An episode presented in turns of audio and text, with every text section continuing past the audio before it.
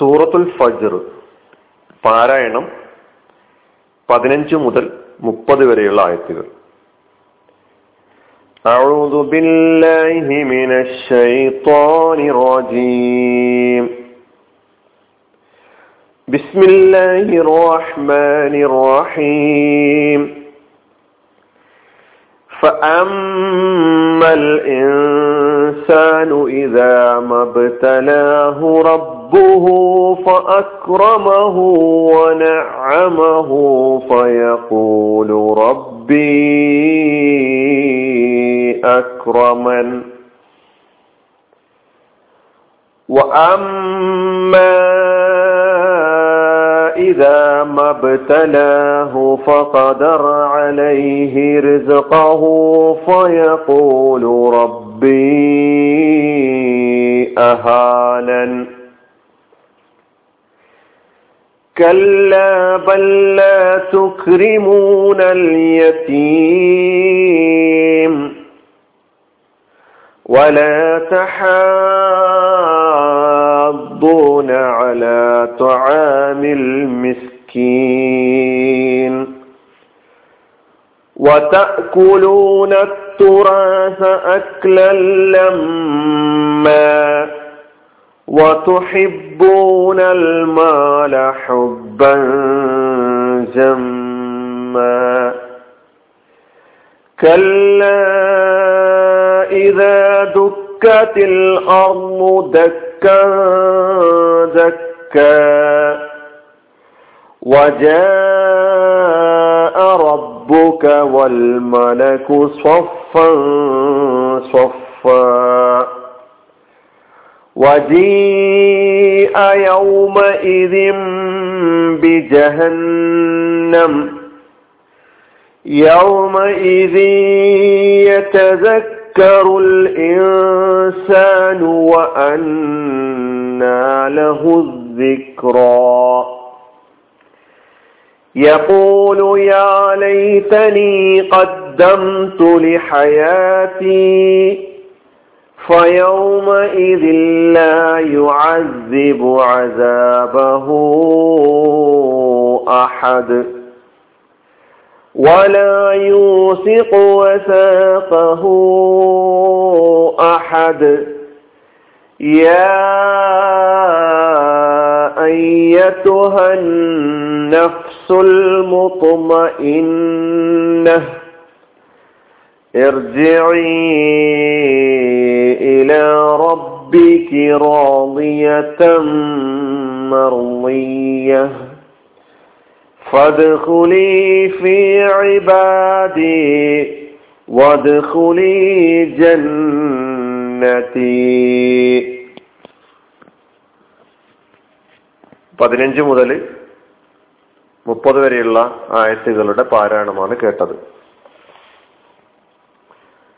ഇതിൽ നിയമങ്ങൾ നാം പഠിച്ച നിയമങ്ങൾ തന്നെയാണ് വന്നിട്ടുള്ളത്. ഇൻസാനു. അമ്മ ഈ ആയത്ത് തുടങ്ങുന്നത് ഫ എന്ന അക്ഷരം കൊണ്ടാണ്. വാവല്ല. അമ്മ മീമ് മുഷദ്ദത്ത് ഉന്നത്തോടു കൂടി നമ്മൾ പറയണം മണിച്ചു പറയാം. ഇൻസാൻ സുക്കൂനുള്ള നൂലിന് ശേഷം സീൻ ആയതിനാൽ അവിടെ നിയമം ഇർഫാ ഇതാ മബ്തലാഹു മബ്തലാഹു ബാ ആണ് ബാ ഇൻ സുക്കൂന് കൽക്കലത്തിന് അക്ഷരം. റബ്ബുഹു അവിടെ മദ്ദുസ്ഥിലത്തി സുഹറ മദ്ദുസ്ഥിലത്തി സുഹറ എന്താണെന്ന് നമ്മൾ പഠിച്ചതാണ്. അതുകൊണ്ട് അവിടെ അല്പം സാധാരണഗതിയിലുള്ള ഒരു നൃത്തം. അക്രമഹു അവിടെ അതേപോലെ. വന അമഹു അപ്രകാരം തന്നെ. ആ മൂന്ന് സ്ഥലങ്ങളും റബ്ബുഹു ഫാക്രമഹു വന അമഹു. അല്പം. നമ്മൾ പാരായണത്തിൽ കേട്ട ആ ഒരു നീട്ടമുണ്ടല്ലോ. അവിടെ മധുസ്ഥില സുഹറയാണ് നിയമം. പിന്നെ ഫയക്കൂലു ഫ യക്കൂലു ഫയക്കൂലു എന്നാണ് പറയേണ്ടത്. ഫയക്കൂലു വയക്കൂലു എന്നല്ല അക്രമൻ. അവിടെ നിയമം ആ മദ് മദ് മുൻഫസിൽ ജൈജായ മദ് മുൻഫസിലാണ്. എത്ര നീട്ടണം എന്നൊക്കെ നമ്മൾ പഠിച്ചിട്ടുള്ളതാണ്. പതിനാറാമത്തെ ആയത്ത് അമ്മ ആയത്തിന്റെ തുടക്കം ഫ അല്ല വാവാണ്. അമ്മ മീമിന് ശബ്ദ് അത് നീട്ടണം. മദ് മുൻഫസിലാണ് ജായ മദ്ദ. ശേഷം ഹംസയാണ്. വന്നത് അത് മറ്റൊരു കലിമത്തിന്റെ തുടക്കത്തിലുമാണ്. ഇത മബ്തലാഹു ഫഖദറ അലൈഹി റിസ്ഖഹു റിസ്ഖഹു അഹാവിനെ അല്പം നീട്ടുക. ഇവിടെയും മദ്ദുസ്ഥിലത്ത് സുബ്ര ഫയഖൂലു അവിടെയും തുടങ്ങുന്നത് ഫ എന്ന് പറഞ്ഞിട്ടാണ്. ഫയഖൂലു റബ്ബീ അഹാനൻ റബ്ബീ അക്രമൻ എന്ന് പറഞ്ഞതുപോലെ അവിടുത്തെ അതേ നിയമം നീട്ടലുമായി ബന്ധപ്പെട്ട് ഇത് ഇവിടെയും മദ് മുൻഫസിൽ മദ് മുൻഫസിലാണ് ജായിസായ മദ്. പതിനേഴാമത്തെ ആയത്ത് കല്ല ബല്ല കല്ല ബല്ല കല്ല ബല്ല തുക്രിമൂനൽ യതീം. മദാര് വല തഹാദ്ദൂന അടുത്ത് പഠിച്ചൊരു മദ്ദുണ്ട് മദ്ദലാജിൻ വല തഹാദ്ദൂന അലാ തുആമിൽ മിസ്കീൻ. അവിടെ വതഅകുലൂന തുറാസ സ തുറാസ തുറാസ തുറാസ എന്നല്ല തുറാസ. അക്ലല്ലമ്മ അക്ലല്ലമ്മ എന്നല്ല പാരായണം ചെയ്യേണ്ടത്. അക്ലല്ലമ്മ തൻവീന് ശേഷം ലാമ് ഇദ്ഗാമും ബിലാഹുന്ന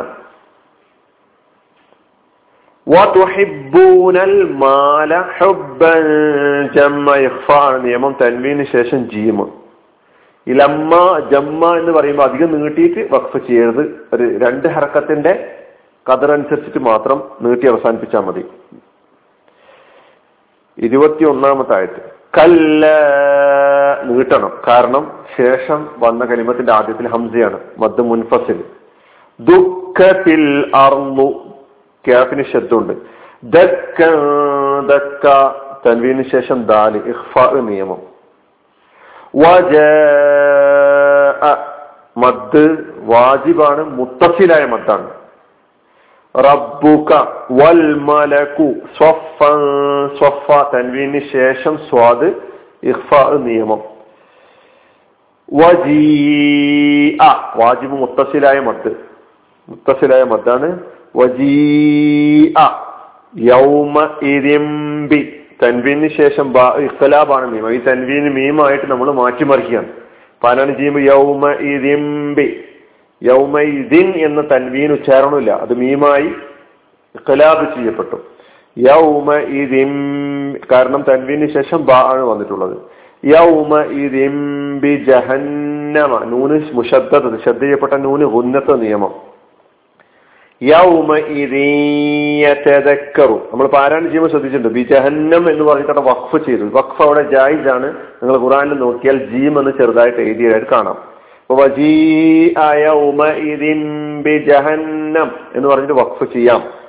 യൗമ യതദക്കറു തൻവീന് ശേഷം യാ ഇദ്ഗാമും യതദക്കറുൽ ഇൻസാനു.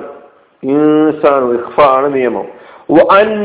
ലഹു അവിടെ അന്ന വ എന്നല്ല പാരായണം ചെയ്യേണ്ടത്. ചിലരൊക്കെ ഖുറാൻ സൂറത്ത് ഫജർ പാരായണം ചെയ്യുമ്പോൾ ഈ ആയത്തിൽ ഈ ഭാഗം ഫ അന്ന ലഹു ദിക്ര എന്ന് പാരായണം ചെയ്യാറുണ്ട്.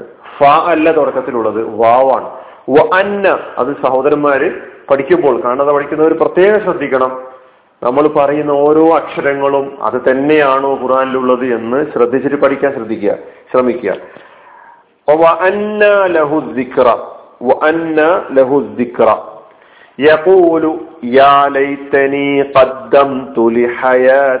പ്രത്യേകിച്ച് നിയമമൊന്നും പറയാനില്ലെങ്കിലും ശ്രദ്ധിക്കുക. എന്ന തൻവീന് ശേഷം ലാമ് അങ്ങോട്ട് ഇദ്ഗാമും ബില കൊണ്ട് മണിക്കാതെ ഇദ്ഗാം ചേർത്ത് വാരാണ് ചെയ്താൽ മതി. പിന്നെ ശ്രദ്ധിക്കേണ്ടത് ഇതിൽ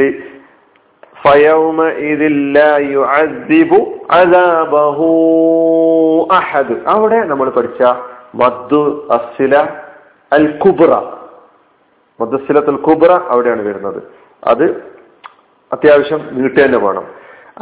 ബഹു അഹദ്. എന്താണ് മദ്സിലത്ത് എന്ന് പറഞ്ഞാൽ എന്ന ഭാഗം നമ്മൾ കേട്ടതിന് ശേഷം ഇത് ശ്രദ്ധിച്ചാൽ മനസ്സിലാവും.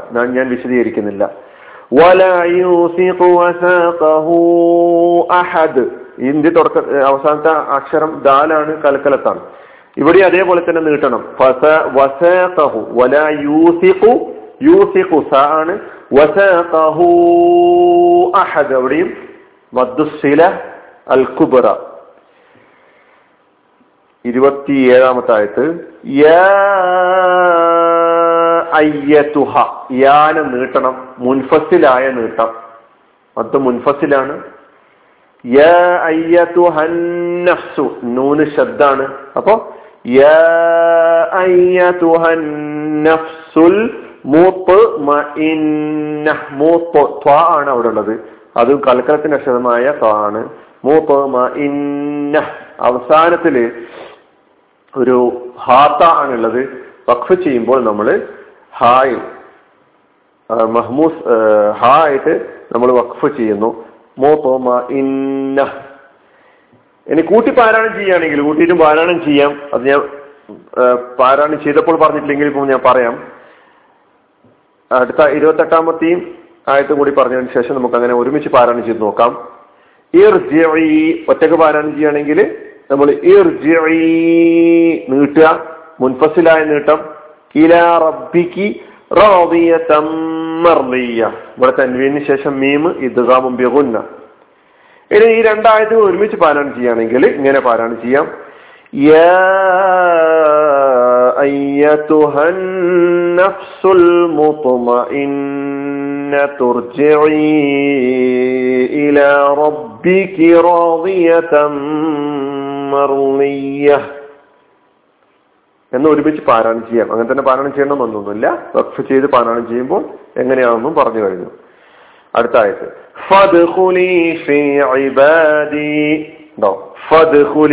ഈ ആയത്തിന്റെ തുടക്കത്തിൽ ഫ ആണ്. കാരണം അതിന് ശേഷം ഉള്ള ആയത്തിന്റെ തുടക്കത്തിൽ വാവായതിനാൽ അത് പ്രത്യേകം കാണാപ്പാടം ചെയ്യുന്നവർ ശ്രദ്ധിക്കേണ്ടതുണ്ട്. അടുത്ത ആയത്തോ. വദ്ഖുലി ജന്നതി നൂന്നെ മണിക്കലോട് കൂടി പറഞ്ഞു നോക്കുക. അപ്പൊ ഈ രണ്ടായത്തുകൾ ഒരുമിച്ച് പാരായണം ചെയ്യുകയാണെങ്കിലോ